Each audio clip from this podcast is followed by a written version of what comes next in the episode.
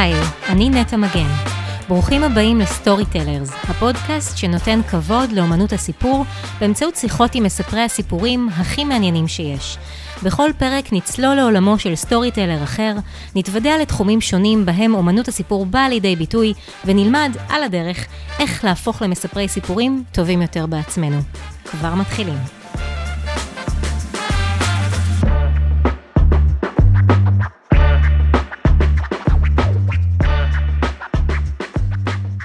האורחת שלי היום היא מומחית יחסי ציבור, שהתחילה את דרכה המקצועית בתחום היח"צ כמנהלת לקוחות בכירה, הפכה למנהלת מחלקה ולסמנכ"ל אסטרטגיה, ולבסוף הקימה משרד יחסי ציבור בוטיקי משלה, שמטפל בחברות טכנולוגיה ופיננסים מהשורה הראשונה בארץ, בעיקר מעולמות ההייטק, אבל לא רק. היא בעלת MBA עם התמחות בפסיכולוגיה מהמכללה למינהל, ותואר ראשון בפסיכולוגיה מאוניברסיטת בר אילן, ואני הולכת לדבר איתה היום על היבטים שונים של יחסי ציבור ואומנות הסיפור, ואפילו יצא לנו חרוז. אז אה, שלום לך, איילת דובקין. שלום נטע, כיף אה, להתארח אצלך.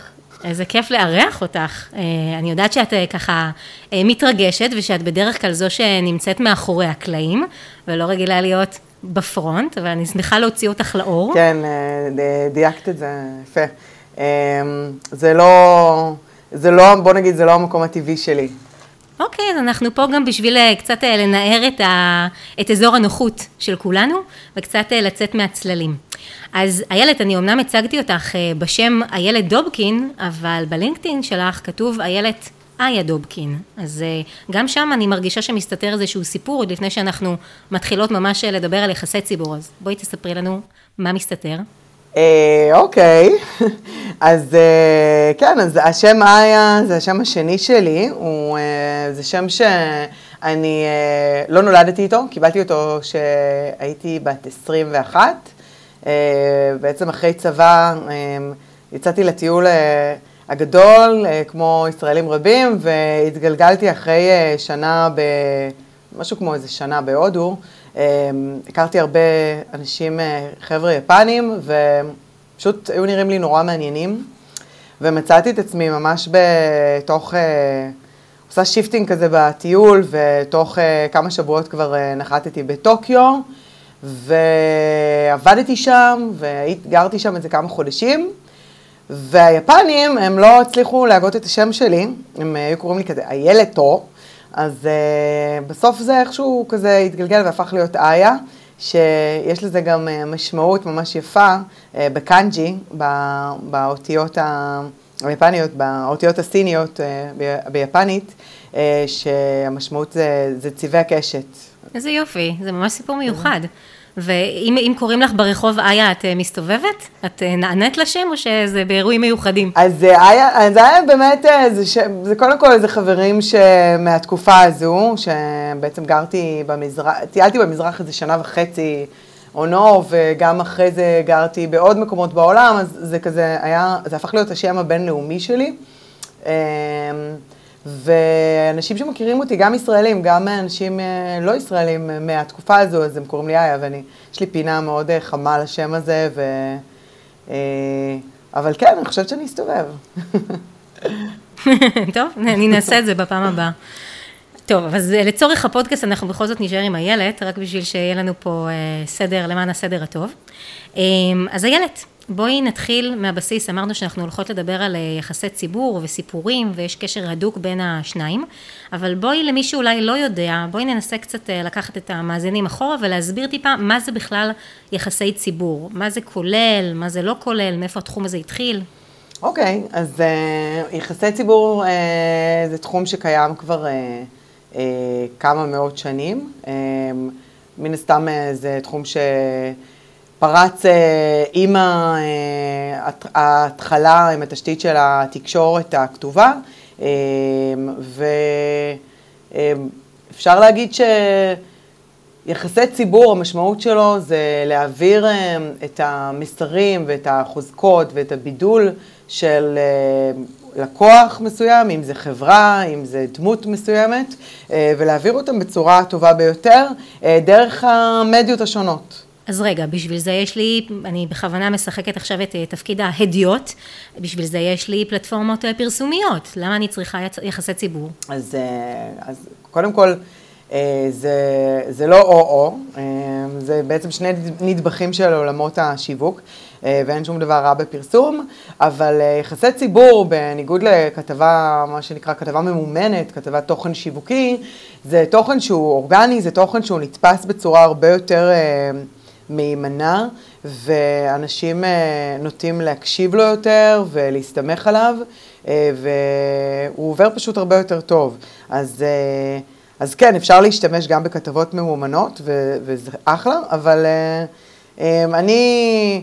אני, אני ממליצה, נגיד, על כתבות ממומנות כאקסטרה על יחסי ציבור, אבל היחסי ציבור זה קודם כל, זה הלחם והחמאה של, של, של חברה.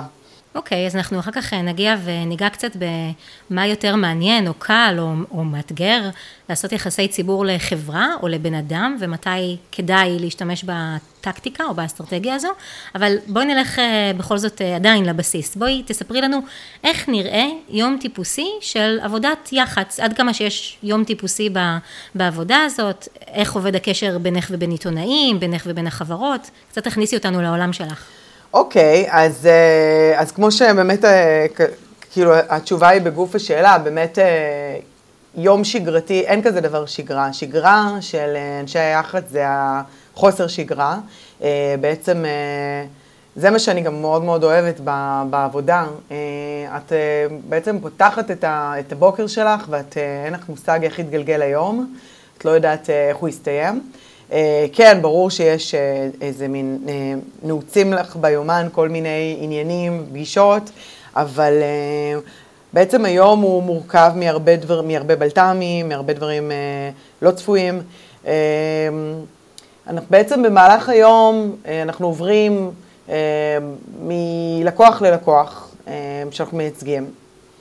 אה, אם זה, היום שלי יכול להתחיל בשיחה עם אה, מנכ"ל על אה, איזה מין רכישה גדולה, ואיך אנחנו הולכים לתקשר אותה בעיתונות הכלכלית או בטיר 1 מדיה, וזה יכול להמשיך עם איזה משבר של הדלפה שצריך לחשוב איך מתנהלים בהקשר שלה, וגם זה יכול להיות שיחה עם...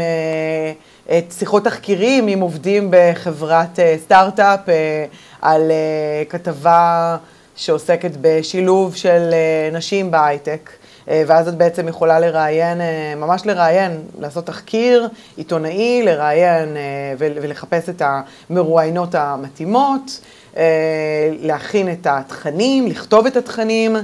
אה, להעביר להם לאישור, להעביר גם ללקוח, כמובן כל דבר שאנחנו עושים, אה, אנחנו לא אה, סתם מדברים עם התקשורת, אלא כל דבר צריך לעבור אישורים של, ה, של החברות שאנחנו עובדים איתן.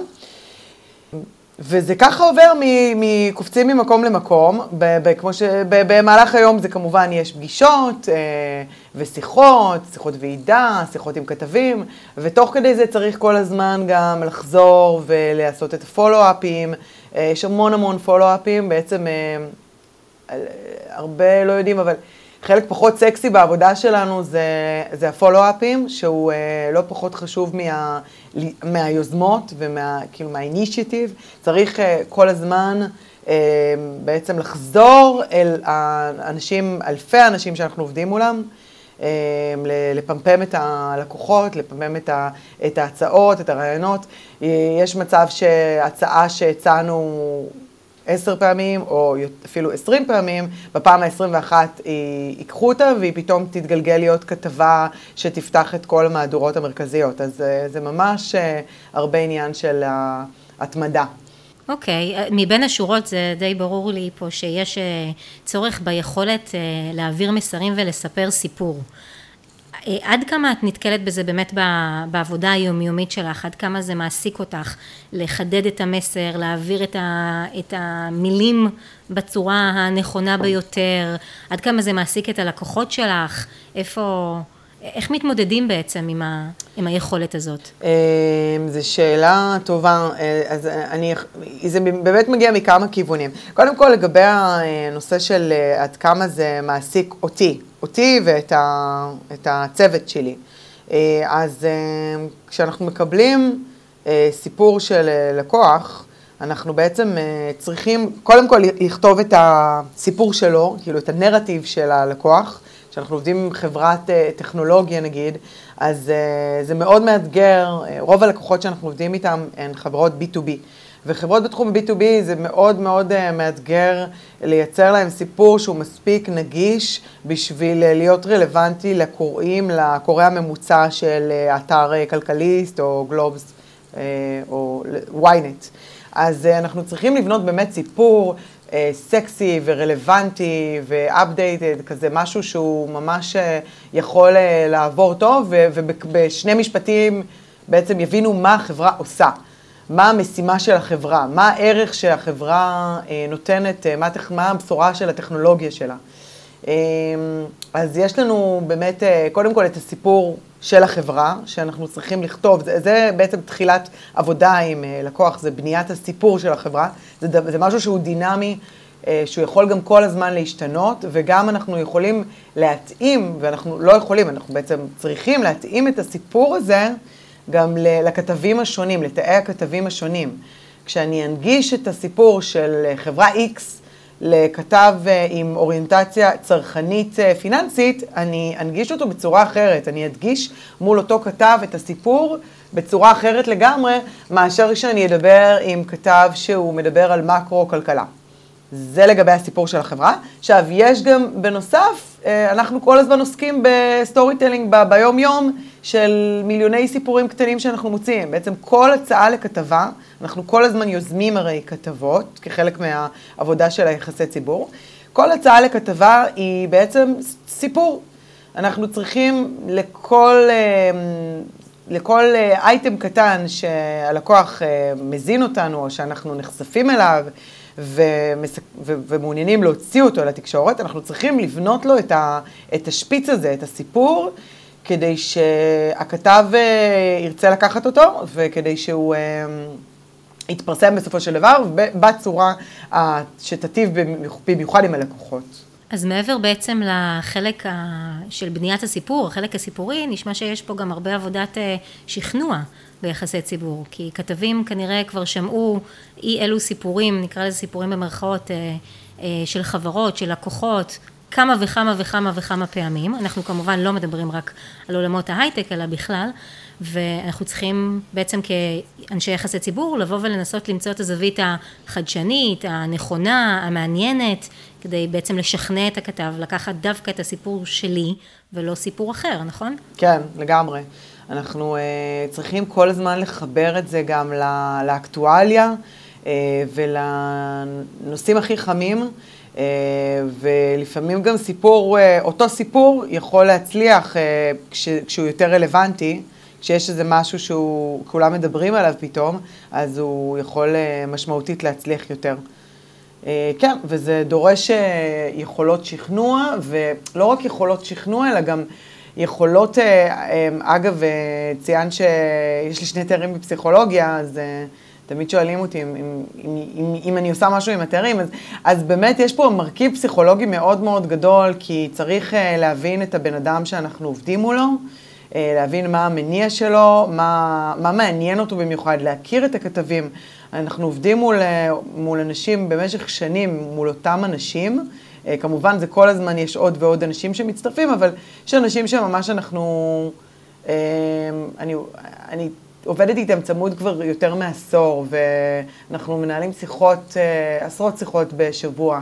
והשיחה היא שיחה מאוד אינדיבידואלית, של אחד על אחד, מאוד בעצם להבין מי הבן אדם ומה הוא רוצה, מה מעניין אותו.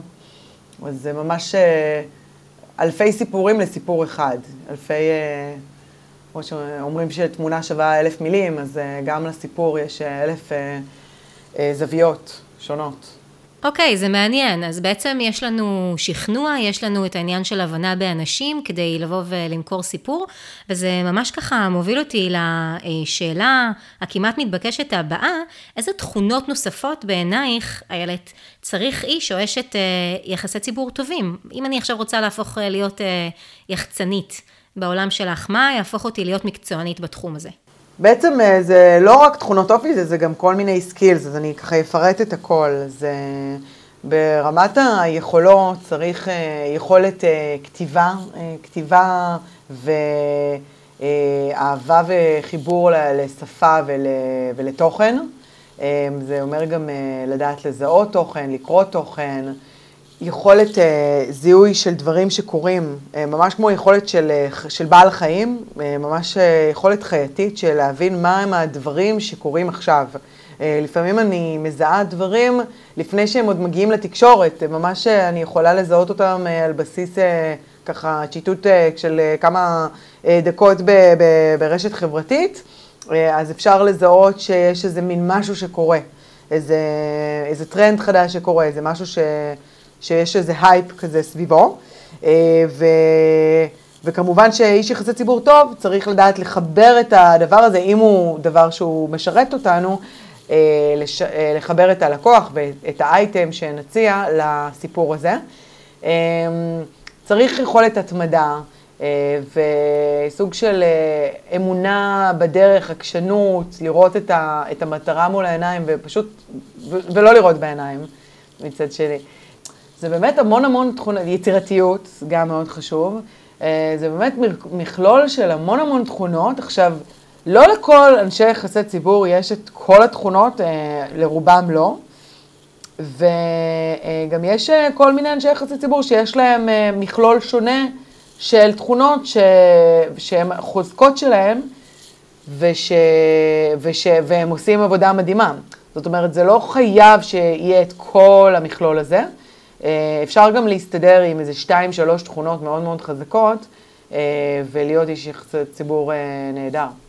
אוקיי, okay, אני מאמינה שעכשיו כל מי שמקשיב לנו וחושב לעשות הסבת מקצוע, מבין קצת יותר טוב לאן הוא, לאן הוא נכנס ואיזה תכונות צריכות להיות לו.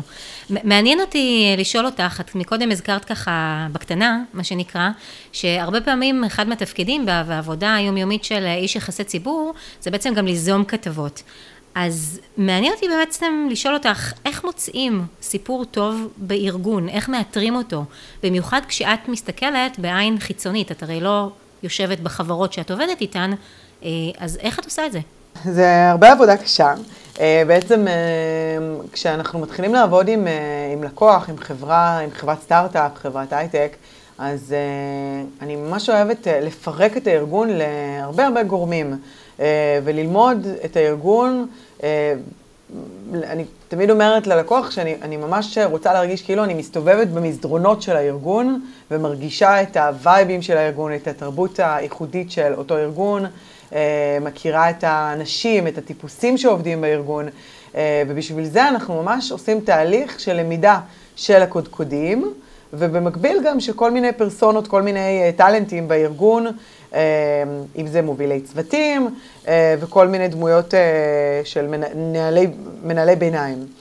אה, דרך ההיכרויות האלו, אנחנו גם לומדים על, על סיפורים בתוך הצוותים האלה. אני בדרך כלל מעבירה איזה סוג של שאלון, רעיון, או שזה בשיחות, שבהן אני מעבירה כל מיני שאלות ומסבירה ומציגה למנהלים מגוון רחב של, אה, של אה, כתבות שאפשר לעשות, נושאים שאפשר לקדם. וזה תהליך, זה לא משהו שקורה ביום אחד, זה תהליך שממש נבנה וכל הזמן צריך גם לפמפם ולהמשיך, ולהמשיך לתזכר ולהיות בקשר עם אותם אנשים. ו... ולפעמים זה פתאום מתפרץ ויש איזה סכר כזה שמתפרץ, זה בדרך כלל כזה קורה בבת אחת. אה, זה גם קורה שנגיד יש כתבה מאוד טובה שמסופרת על אותו בן אדם, ואנשים בתוך הארגון מאוד מאוד מתלהבים ומרימים לו ומעבירים את זה ברשתות, בסלק, וכולם הם אה, מחמיאים לו וזה, ואז זה פתאום נוצר כזה כמו אה, מגפה כזה, כולם פתאום רוצים גם להיות uh, בתקשורת, ולכולם יש סיפורים, ופתאום אנחנו מגלים עוד יותר, עוד ועוד ועוד סיפורים. אז, uh, אז זה תהליך שאסור לוותר, uh, אבל ב, בארגונים של עשרות עובדים, תמיד יש סיפורים. זה לא יכול להיות שאין סיפורים. לכל בן אדם הרי יש לפחות סיפור אחד מעניין. ממש מין תת שאלה על השאלה הזאת, שמעניין אותי לדעת. את אומרת, הרבה פעמים זה אתם באמת חוקרים ושואלים בעצמכם את האנשים השונים, אבל יש הרבה פעמים שצריך בעצם להנחות אנשים אחרים שנמצאים בתוך הארגון, למצוא בעצמם את הסיפורים האלה, כי את לא יכולה כל הזמן לדבר על, על בסיס אה, דקתי, שעתי או, או יומי אפילו, עם כל כך הרבה אנשים, אז איך, איך את אה, מנחה אנשים אחרים למצוא את הסיפורים בתוך הארגונים? יש איזה שהם פרקטיקות שלמדת עם השנים, איזה שהם טיפים אולי שאת יכולה לשתף עם מי שמקשיב לנו? בדרך כלל אני עובדת צמוד מאוד עם הסמנכ"ליות משאבי אנוש. אני עוברת איתה על תתי נושאים שהם שכיחים, שאפשר לקדם דרכם כל מיני זוויות לסיפורים. נותנת לה כל מיני דוגמאות, אני לפעמים שולחת גם רפרנס של כתבות כאלה, ואני ממש מפרטת לה במין מין מסמך מסכם כזה אה, את הנושאים האלו. אה, בדרך כלל כשאני מעבירה את הנושאים האלה, אז זה מעלה... זה מעלה הרבה אסוציאציות ו, וזה מעלה שיח פנימי כזה בתוך המחלקות uh, HR שפתאום עולים כל מיני סיפורים. Uh, מה שעבד לי טוב זה לפתוח ממש טבלה uh, עם מין מיני סיפורים כאלה קצרים, באיזה היילייט של שתי מילים, של חצי שורה, מה פה הסיפור, נגיד, uh, לדוגמה, ראש צוות X הקים עמותה שעוזרת לבני נוער בתחום החינוך, לדוגמה. אז, אז כזה סיפור, אני מזהה אותו, ברגע שאני מקבלת את הכמה מילים האלה, אני יכולה לזהות אותו, אני יכולה כבר להבין שיש פה פוטנציאל של אה, משהו שיכול לעבוד טוב בתקשורת, ואז מיד אני, יש לי פה מערכת של סינון כלשהי מתוך הסיפורים, אני יכולה לבחור את הסיפור הזה שאני מאמינה בו, לפנות, אל, אה, לפנות אליה ולבקש את הפרטים של אותו אה, של אותו מתכנת, לדוגמה, וממש לראיין אותו, לעשות תחקיר, להכין אותו לקראת אה, כתבה, להכין ממש, לתחקר, לכתוב את הסיפור שלו, ולפעמים זה גם לראיין עוד אנשים, למשל במקרה, בדוגמה הזו, נגיד ויש שותפים שהקימו איתו את העמותה, או בני נוער שהוא עזר להם מאוד, וכולי וכולי, אז לפעמים זה ממש לעשות עבודת תחקיר מרובת משתתפים.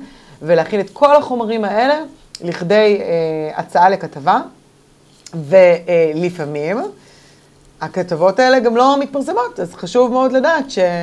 אגב, מה, איזה תכונות אופי חשובות לאיש יחסי ציבור? אז הנה זה למשל ההתמודדות עם הכישלון, התמודדות עם אי הצלחה, אני לא יודעת אם זה כישלון, אבל אנחנו כל היום בעצם חווים אה, אי הצלחות. אז גם עם כל שעות העבודה שנשקיע באותו סיפור, ייתכן וגם אותו סיפור לא, לא יהפוך לכתבה גדולה כמו שאנחנו אה, מתכננים. אז, אה, אבל אנחנו, אם אנחנו מאמינים, גם אה, כמובן שיש לנו הרבה ניסיון, אה, יש לי המון ניסיון בתחום הזה, אז אני יכולה לזהות סיפור טוב, ואם אני מאמינה בו, אני אלך איתו עד הסוף. אז את באמת אה, מזכירה את הניסיון שלך. ואני תוהה איך בכלל אה, בעינייך אה, נכון או אפשר ללמוד את אה, רזי יחסי הציבור. אני מניחה שיש כל מיני קורסים בנושא, בין אם זה באקדמיה או במוסדות אחרים, אבל מה את למדת בשטח שלא היית יכולה ללמוד בתיאוריה? איך היית ממליצה למישהו לבוא ולהיכנס לתחום מהזווית הזו? איך ללמוד? לא רק ברמת התכונות שכדאי שיהיו לי. קודם כל, אני, אני בן אדם שמאוד מאמין בפרקטיקה. אני לא מאמינה ש... לי אין תואר בתקשורת, אני לא חושבת שזה אי פעם אה, חסר לי, ממש גם לא מהשבוע הראשון שלי בעבודת יחסי ציבור. אני חושבת שברוב התחומים, ברוב המקצועות, הפרקטיקה זה מה שבעצם משחק את התפקיד. כל מה שלמדתי זה היה אך ורק מלקפוץ לתוך המים, ללכלך את הידיים אה, ולעבוד אה, קשה. גם עולמות הטכנולוגיה, שאני מאוד מאוד רציתי... אה, שמתי אותם כמטרה ורציתי להיכנס אליהם, אז זה היה לימוד ארוך, אני השקעתי בזה שעות של לימודים, ואם זה יצירת קשרים ו... וצריכת תכנים. אה, אז אני לא, דווקא לא ממליצה על קורסים ועל איזה מין זבנג וגמרנו, אני חושבת שצריך אה, לשים את המטרה מול העיניים, ופשוט, אני, אני לקחתי את ההזדמנות הראשונה שנתנו לי, אה, ועבדתי, והתחלתי מהתפקיד הכי זוטר ש, שהיה, ופשוט עבדתי קשה, ולמדתי, כל הזמן למדתי עוד ועוד ולקחתי יותר ויותר אחריות, ולא חששתי מכמות אחריות ומכמות עבודה.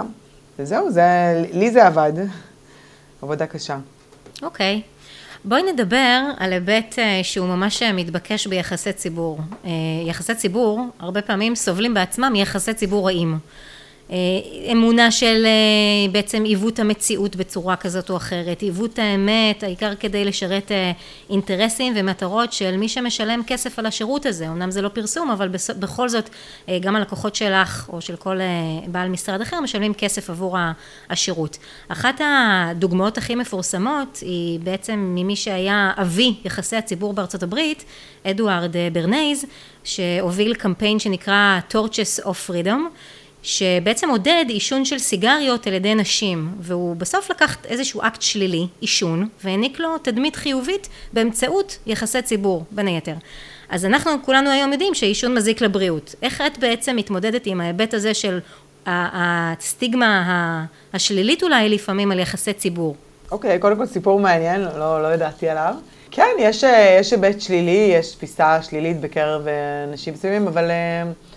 אני חושבת שבתחום שאני עובדת בו, אה, בהייטקס, אז אה, אני חושבת שזה לא, לא משהו כל כך אה, שאני, שאני באה איתו במגע בחיי היום-יום. אני כן אומרת שוב שאחת מהתכונות החשובות בעיניי לאיש יחסי ציבור טוב זה נושא של אינטגריטי ואתיקה מקצועית.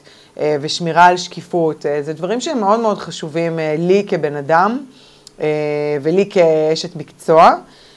אני לא יכולה כמובן לשלוט במה שאנשים אחרים עושים, אבל זה ממש דברים שככה חרוטים על דגלי, וזה בא לידי ביטוי בכל דבר שאני עושה, אם זה בבחירת הלקוחות, זאת אומרת, כן, אני בוחרת את הלקוחות שלי, אני לא אעבוד עם לקוח שאני ארגיש שמשהו שהוא עושה הוא לא אתי, או שאני לא מתחברת לדרך התנהגות שלו, כי משהו בא אה, בעיניי לא אתי או לא, הוא אה, שלילי. לפעמים הסיטואציות הן לא סיטואציות אה, אה, כיפיות, אבל אה, כן יש סוג של אה, אינטגריטי בין האנשים, וכן יש, אה, אם נגיד למשל יש אוף רקורד, און רקורד, אם יש הסכם מול כתב שאני עובדת מולו, כתב או כתבת, אז ההסכמים הם, אה, יש להם כוח, ואני סומכת על האנשים שאני עובדת איתם, ואני יודעת שהם סומכים עליי. אה, אני תמיד אה, אשמור על המילה שלי, אני אף פעם לא אגיד משהו שאני לא יכולה לעמוד מאחוריו. אז זהו, זו התשובה שלי בעצם. אני רק יכולה לעשות את, את, להפיץ את הבשורה שלי וללכת בדרך שבה אני מאמינה, ואני מקווה שזה ישפיע על המעגלים שמסביבי. בדרך כלל כשמגיעים אנשים עם, שהם נכוו מכאלו דברים, מגיעים לקוחות חדשים שמספרים או... שהם, או, או שהם מגיעים עם איזה מין אמונות כאלה, אז אני יכולה רק לעשות את הדרך שלי, את הדרך הטוב שלי, את הדרך שבה אני מאמינה שצריך לנהוג. ולפעמים גם אני אומרת אה, ל, ללקוחות שאני מסרבת לעשות אה, X או Y, בגלל שזה נוגד את האתיקה שלי. אז זאת אומרת, אה, יש לי ממש קווים ברורים.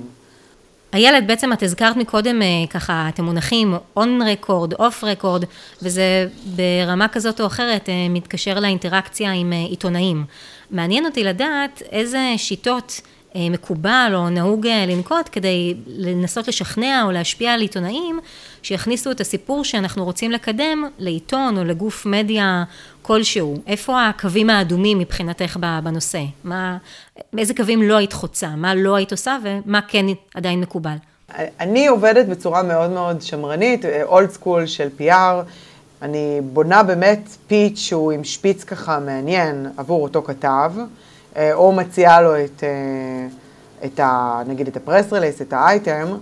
אם הוא, אם הוא מעוניין, אז אנחנו פשוט מתקדמים לכיוון של שיחה.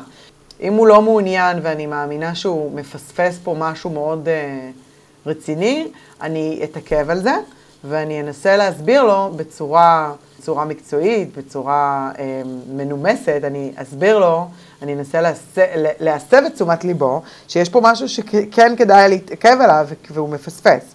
הוא או היא מפספסים. אה, מכיוון שהעבודה שלי מבוססת על קשרים מאוד מאוד עמוקים ומאוד רצופים, אז, אז גם הכתבים הם פרטנרים, והם מבינים, הם מקשיבים לי, זאת אומרת, הם, הם, הם יודעים שאם אני מתעקשת על משהו, זה לא שאני סתם מתעקשת כי אני עכשיו רוצה ברבק להכניס את האייטם הזה. אז, אה, אז כן, מבחינת גבולות אדומים, אני, אם אני לא מאמינה באייטם, אני לא עכשיו אלך ו, אה, ו, וישבור את כל הכלים, אה, כי, כי אייטם צריך להיכנס בכל מחיר. בעצם, בסוף בישראל, יש מספר מצומצם של גופי תקשורת שיכולים לספר את הסיפור של הלקוח שלך, בין אם הוא חברה או אדם, ובסוף כולם מתחרים על, אה, על הלבבות של אותם עיתונאים. אז איך מתמודדים עם העובדה הזו בכלל? איך יודעים למי נכון לעשות פיץ'? איך יודעים למי להציע סיפור ספציפי? למי לא? איך מתמודדים עם, ה, עם הכמות המוגבלת של גופי התקשורת בישראל? אז אה, אני ממליצה למי שלא מכיר ולא יודע, אז קודם כל ללמוד קצת את הנושא שבו בו הם חיים. אם נגיד אנחנו, לדוגמה, חברה בתחום הסייבר, אז כדאי שאנחנו נבין מי אה, העיתונאים ואיזה פלטפורמות ואיזה מדורים מסקרים את תעשיית הסייבר. וגם drill down פנימה ולבדוק מי אוהב לסקר את אה, היזמים של החברות סייבר הצעירות, או תחום מסוים, תת נישה בתוך הסייבר, ממש אה, להבין מי הם האנשים שלנו. זה באמת לא הרבה אנשים, לא הרבה פלטפורמות, אבל צריך להכיר טוב את האנשים האלה, להבין, לא, כל כתב הוא עולם בפני עצמו, להבין אה, מה, על מה הוא אוהב לדבר, באיזה צורה הוא מדבר, מה מעניין אותו, אולי הוא אוהב, אולי אותו כתב משתמש הרבה בדאטה, בנתונים, וזה מה שמגניב אותו. אולי הוא אוהב לדבר על אה, כל מיני אה, פריצות וחולשות וכל מיני תופעות כאלה אקטואליות שקורות בעולם בתחום הסייבר.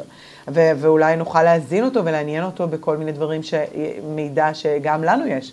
אז בעצם אנחנו לומדים את, ה- את האנשים האלה, לומדים את העולמות האלה, ו- ואז אנחנו יכולים לפנות אל אותם כתבים בצורה שתעניין אותם. ואיך אנחנו מתמודדים עם, ה, עם התחרות הגדולה, זו שאלה מצוינת. יש בעצם אה, בישראל מעט מאוד כלי מדיה, מעט מאוד כתבים שבכלל מסקרים אה, את התחומים השונים. אנחנו צריכים לחלק את זה בתבונה. זה, אה, הרבה פעמים אנחנו רואים שיש נגיד מותגים מסוימים שאנחנו רואים אותם all over the place, וכל הזמן, כל יום איזה כתבה ענקית, ואז פתאום אנחנו רואים שאותם מותגים נעלמים מהתודעה לחלוטין. אה, אז זה מה שנקרא מין אה, להגיע לסוג של רבייה כזאת, רבייה תקשורתית, ולהציף את התקשורת, וזה משהו שהוא צריך להימנע ממנו, צריך מאוד להיזהר ממנו, כי זה יכול לייצר סוג של אנטגוניזם בקרב התקשורת שלא מעוניינת להמשיך וככה לסקר את ה-yesterday news. התקשורת מעוניינת להביא את הדברים החדשים. אז uh, אנחנו צריכים לחשוב גם כשאנחנו מציפים ומציעים הצעות, איך אנחנו ממנים uh, בצורה מאוזנת את התקשורת, פורסים אותה בצורה מאוזנת ו, uh, ולא uh, בסמיכות יותר מדי גבוהה. ו, ונותנים גם לכל כתב, לכל כתבת, את הדברים, ה, לשמור משהו אחר, סיפורים שונים, ממש, זה כמו נגיד לחשוב על גוזלים בקן, שצריך ככה להאכיל את כולם, אז לא לשכוח אף גוזל. מעניין, זה דימוי יפה, הגוזלים בקן. ואני עדיין נשארת בזירה הזו של הגוזלים שלנו, של הכתבים והעיתונאים. אמ, אני זוכרת שבתקופה ששירתי בצבא והייתי בעצמי כתבת, וזה כבר באמת היה שנים אחורה, היו מגיעות אלינו למערכת בפקס, תחשבי עוד זה היה בפקס, כל מיני הודעות לעיתונות מכל מיני גופים ומשרדי יחסי ציבור עם כותרות וסיפורים שונים, את בטח מכירה את זה, וכולנו בתור עיתונאים חשבנו שזה יהיה נון, זאת אומרת נכשל מאוד גדול שלנו אם אנחנו נשתמש בסיפורים האלה, כי במידה כזאת או אחרת, זה אומר שאנחנו לא עושים את העבודה שלנו מספיק טוב, לא חוקרים, לא, לא מגיעים לסיפורים המעניינים בעצמנו. אז מעניין אותי לדעת איך מהצד השני של, שלך כ... כיחצנית, כאשת יח"צ, איך מתגברים על ההלך אה, מחשבה הזה, על האתגר הזה, או שאולי היום זה לא קיים, ועיתונאים דווקא מחפשים שיאכילו אותם בכפית. אה, זו שאלה מעולה. בעצם את אה, מתארת shifting מאוד גדול ש, שקרה בעולם היח"צ המסורתי לעומת עולם היח"צ כיום. אה, ששתינו אה, דינוזאוריות בעצם מאותה תקופה, אז גם אני אה, עברתי את השינויים האלה. כשהתחלתי את דרכי בעולם היח"צ, אז באמת, אז היה מאוד נהוג לקבל ככה שיחות קרות מכתבים, ואפילו ניתוקים וצעקות, וממש, ממש זה היה לשבור קירות. כמובן גם הייתי הרבה יותר צעירה ולא הכרתי, אבל, אבל זה היה, זה באמת היה הלך הרוח. והיום העולם, עולם התקשורת השתנה מאוד. יחסי הציבור הם ממש, הם כרוכים ככה יד ביד, הם שלובים ב, ב, באנש, באנשי, באנשי עיתונות, בעורכים ובעיתונאים, אה, ואנחנו ממש עובדים כצוות עבודה, אה, אנחנו עובדים ביחד. אה, היום יחסי הציבור זה צומת מרכזי, נגיד, נגיד למשל, אני עובדת עם 30 ומשהו חברות טכנולוגיה. אז תחשבי על כל המידע שמצטבר אצלי. כשכתב פונה אליי, בעצם אני יכולה לפתוח לו המון המון דלתות של תוכן מאוד מאוד מעניין. אז uh, עם השנים בעצם התקשורת למדה להבין שיחסי ציבור זה לא אויב, זה בעצם uh, uh, העיתונות והיחסי ציבור עובדים יחד בשיתוף פעולה. היום כמעט כל כתבה שיוצאת באמצעי תקשורת אה, היא בשיתוף עם אה, אי אלו דוברים או אנשי יחסי ציבור. בתחילת השיחה את בעצם ציינת שאפשר לעשות יחסי ציבור גם לארגונים אבל גם לאנשים. מעניין אותי לדעת איך באמת אה, עובד העניין הזה של לספר סיפור של ארגון לעומת לספר סיפור של פרסונה, של אדם בתוך עולם יחסי הציבור. מה לדעתך שונה, מה דומה, על מה צריך להתעכב? בוא נגיד ב-17 שנים האחרונות, מאז שאני ככה פחות או יותר בעולם היח"צ, אז uh, אני עבדתי עם מאות אם לא אלפי ארגונים וחברות. Uh, אני יכולה לחשוב על איזה כמה uh, אפיזודות קצרות שעבדתי גם עם, uh, עם פרסונות. אז אני אנסה ככה לענות, אני... ברגע שעובדים עם בן אדם, אז קודם כל זה הרבה יותר, לרוב הרבה יותר אה, דל. כאילו יש לנו פחות אה, בשר, אה, כמו שאומרים בעגה היחצנית. אה, נגיד שאני עובדת עם ארגון, אז זה הרבה יותר מסועף, אז אפשר אה, לייצר אה, תוכן גם על הלידרשיפ של הארגון, וגם על טאלנטים בארגון, וגם סיפורים אישיים בארגון, וגם סיפורים מקצועיים, וגם על התמהיל הארגוני, ומה קורה בארגון, תרבות ארגונית. אה, ניוזים אה, כלכליים, כל מיני דברים. כשאנחנו עובדים עם פרסונה, אז מן הסתם יש פחות אה, דברים שאפשר לעשות איתם.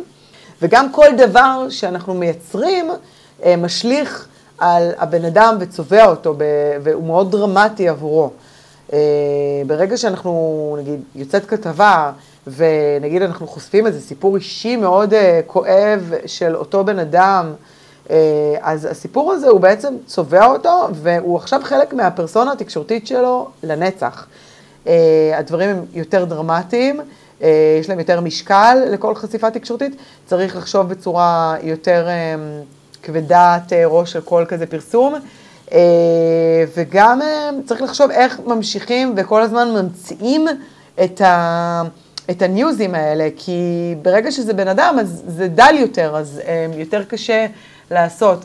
אז אה, זאת הסיבה גם שלא נראה הרבה פעמים אה, דמוי, אה, אנשים שיש להם יחסי ציבור באופן קבוע, אלא אם כן זה נגיד איזה אומן מפורסם, איזה זמרת, ואז באמת יש פה מכונת PR משומנת שכל הזמן צריכה לפמפם את, ה, את האלבומים שלה, את ההופעות. או, או לחילופין אם את איתמר מחתונה ממבט ראשון. כן, לגמרי, איתמר, אה, הוא, הוא בהחלט יש לו מכונת אה, יחסי ציבור אה, מדהימה. טוב, תראי, אנחנו מתחילים להתקרב לקראת סוף הפרק, אה, אבל לפני כן, יש לי בכל זאת עוד איזה ככה שתיים, אה, שלוש שאלות. יש שתי אמירות מפורסמות בהקשר של יחסי ציבור, אחת מהן זה There is no bad publicity, והשנייה זה לא חשוב מה כותבים עליך בעיתון, כל עוד כותבים את השם שלך נכון, את מכירה אותן. מה, מה ה-2 סנט שלך עליהן? עד כמה זה בכלל נכון בעינייך? אה, אני ממש לא מסכימה עם זה, כמובן, לא יודעת אם כמובן, אבל לי זה נראה כמובן. אה, אני חושבת שכל חשיפה תקשורתית צריך שיהיה לה ערך עבור הלקוח. אם זה, אה, הערך יכול להיות כי זה בטיר 1 מדיה ואנחנו רוצים להגיע למסה קריטית של אנשים, או אם זה באיזה מין פודקאסט נישתי שמאוד, שהוא בדיוק לקהל היעד שאנחנו רוצים להגיע אליו. אה, או אם זה איזו כתבה שמציגה איזה ערך שאני מנסה לקדם, ומאוד חשוב לי שישמעו וידעו שאני מנסה לקדם אותו. אז אה, זה ממש לא חשוב, רק ש... ו- ו- וחשיפה שהיא בלי ערך בעיניי חשיפה שהיא לא נכונה, אה, חשיפה שהיא גם יכולה להיות לפעמים אפילו הרסנית עבור, עבור מותג, עבור חברה, עבור בן אדם. אוקיי, okay, אז אם אנחנו מדברות על ערך, איפה לדעתך ייראה תחום יחסי הציבור עשר שנים מהיום, או איך הוא יותר נכון ייראה עשר שנים מהיום, איפה הערך שלו יהיה, האם בכלל בעוד עשר שנים, בטח בעידן של אה, רשתות חברתיות שהולכות וצוברות תאוצה כבר שנים, האם יהיה מקום, האם תהיה איזושהי טרנספורמציה כלשהי לתחום הזה, מה אנחנו נראה? אה, אז כן, אני חושבת שבאמת... ככל שיעברו השנים, אז uh, התחום יזלוג יותר ויותר לדיגיטל ולרשתות החברתיות. Uh, אבל uh, אולי אני נאיבית, אבל אני מאמינה שתמיד יהיה מקום ל, ליחסי ציבור הקלאסיים, מה שנקרא, uh, ותמיד אנשים ירצו לצרוך את התוכן הזה, האורגני, האובייקטיבי יותר, וזהו, מקווה שנעשה את השיחה הזאת. Uh, גם עוד עשר שנים. ועדיין, ועדיין יהיה לנו מה להגיד כן, על יחסי הציבור כן, הקלאסיים. כן. אוקיי, טוב, אז ממש שאלה אחרונה חביבה לפני שאלון פרוסט. אם את היית צריכה לעשות לעצמך יחסי ציבור, לספר את הסיפור שלך, איך הוא היה נשמע, איך הוא היה נראה? קודם כל, יש לי דרך שבה אני מציג, יש לי את הפיץ', את ה-elevator pitch שלי, ואני עושה אותו אפילו מדי יום לחברות סטארט-אפ אה, בצמיחה. קודם כל, אה, אה, אני בעצם אה, מבססת את הסיפור שלי על התשתית, התשתית שלי, על הגלגול הקודם שלי בתור שכירה. העבודה, רוב ההתמחות שלי שבעצם הייתה עבודה בניהול של תקציבי ענק, תקציבי קורפורייט, שהבסיס שלי הוא בניהול של תקציבים עם כל מיני, אני לא אעשה לך name dropping, אבל כל מיני מותגי על חלל כאלה, אז זה כבר... כבר אה, מניח את הדעת ומייצר איזה סוג של אינסנטיב להקשיב. אה, ולהגיד, אוקיי, יש, יש לה כנראה מה, מה, מה, מה לעזור לי, מה לשתף אותי, מה ללמד אותי. אני גם ככה מזכירה את, ה, את התארים האקדמיים שלי. ו, ואז אני בעצם מספרת על השמונה שנים האחרונות, מאז שהקמתי את, ה, את הסוכנות שלי, על הניסיון אה, שלי בליווי של אה, מאות סטארט-אפים בצמיחה בכל הסדרי גודל אה, וחברות טכנולוגיה גלובליות, וכולל גם ממש התייחסות למה המיקוד של העבודה, מה, איך אני עוזרת, מה הערך שאני נותנת עבור הלקוחות שלי. נראה לי שעברתי על הכל. נשמע כמו אחלה פיץ'. זהו, אז אנחנו עכשיו ממש אה, לקראת אה, הסוף, ממש ממש בסוף, ומכיוון שאנחנו כאמור בפודקאסט על story אה, tellers, אז כמחווה לאחד מגדולי הסופרים הצרפתים במאה ה-20, שהיה storyteller בחסד בעצמו, מרסל פרוסט, אני הולכת לשאול אותך את מה שנודע כשאלון פרוסט, שאלון שהוא ענה עליו באחד מהראיונות, ומאז הפך לשאלון די מפורסם. אז בואי נתחיל. מהי המילה האהובה עלייך? אהבה, כמובן. מהי המילה הכי פחות אהובה עלייך? מלחמה. מה מדליק אותך? אה, אוכל טעים, אה, מוזיקה טובה, לרקוד. אני בהחלט מזדהה עם האוכל. מה, מה, מה מכבה אותך? חוסר פרגון. אוקיי. איזה צליל או רעש את אוהבת? אה, רעש של אה, גשם אה, בחוץ, שאני בתוך הבית וחמים ונעים לי. איזה כיף. איזה צליל או רעש את שונאת? צליל של שעון מעורר. באופן די ברור, אני יכולה להבין למה. מהי הקללה הכי אהובה עלייך? ואל תתביישי, תפציצי אותנו פה. Uh, טוב, אז, ב, אז כמו שאמרתי בתחילת הפרק, אז uh, אני ב, ב, בצעירותי, כאילו אני ככה בת 200, uh, אני הייתי, טיילתי במזרח ובכלל טיילתי בעולם uh, בשנות התום. ואני מאוד אוהבת שפות, ויש לי ככה מאגר די גדול של אוצר, אוצ, אוצרות מילים בהרבה שפות בראש, גם ביפנית, גם בספרדית. אה, וגם אה, אני מאוד אוהבת קללות, אז אה, קללה שאני מאוד אוהבת, אני פשוט אוהבת את הצליל שלה, זה חיליק פויה, זה בספרדית, כאילו משהו כזה כמו דביל או מטומטם, משהו כזה, אני, אני חושבת, אני מקווה שאני לא טועה. אם לא היית עוסקת במקצוע שלך, מה היית רוצה לעשות? סופרת, אני כותבת, כן? אני כותבת פרוזה ואני כותבת פואמות. אה, אני פשוט לא עושה את זה כי אני עובדת ועסוקה כל הזמן, אז זה לא משהו שאני... אבל זה כן, זה כזה מין אה, לפנסיה וזה, אז כן, אם בעולם מקביל אני הייתי רוצה לשבת ככה באיזה מקום כזה, באיזה ג'ונגל או על הים, ופשוט אה, לכתוב, או במדבר, ולכתוב ספרים, ספרים מרגשים. אם גן עדן קיים, מה היית רוצה שאלוהים יגיד לך כשתגיעי לשעריו?